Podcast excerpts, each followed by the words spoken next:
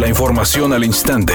Grupo Radio Alegría presenta ABC Noticias. Información que transforma. La Secretaría de Salud de Nuevo León informó que en la última semana tres menores fueron hospitalizados por COVID-19, de los cuales uno fue dado de alta. Alma Rosa Marroquín, titular de la dependencia estatal, explicó que dos de los menores siguen internados uno de ellos reportado como grave en el Hospital Metropolitano. Ante el incremento de casos de pacientes pediátricos, en otras partes del mundo la funcionaria estatal explicó que se está analizando el esquema del regreso a clases tras el periodo vacacional, por lo que la próxima semana estarían dando a conocer detalles.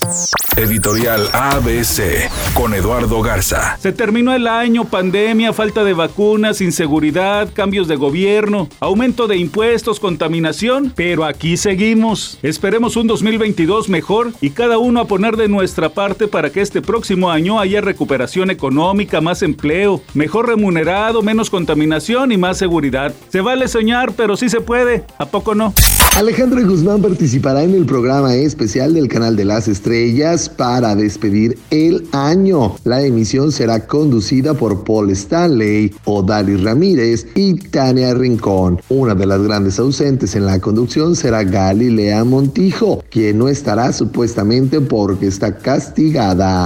Temperatura en Monterrey 30 grados centígrados.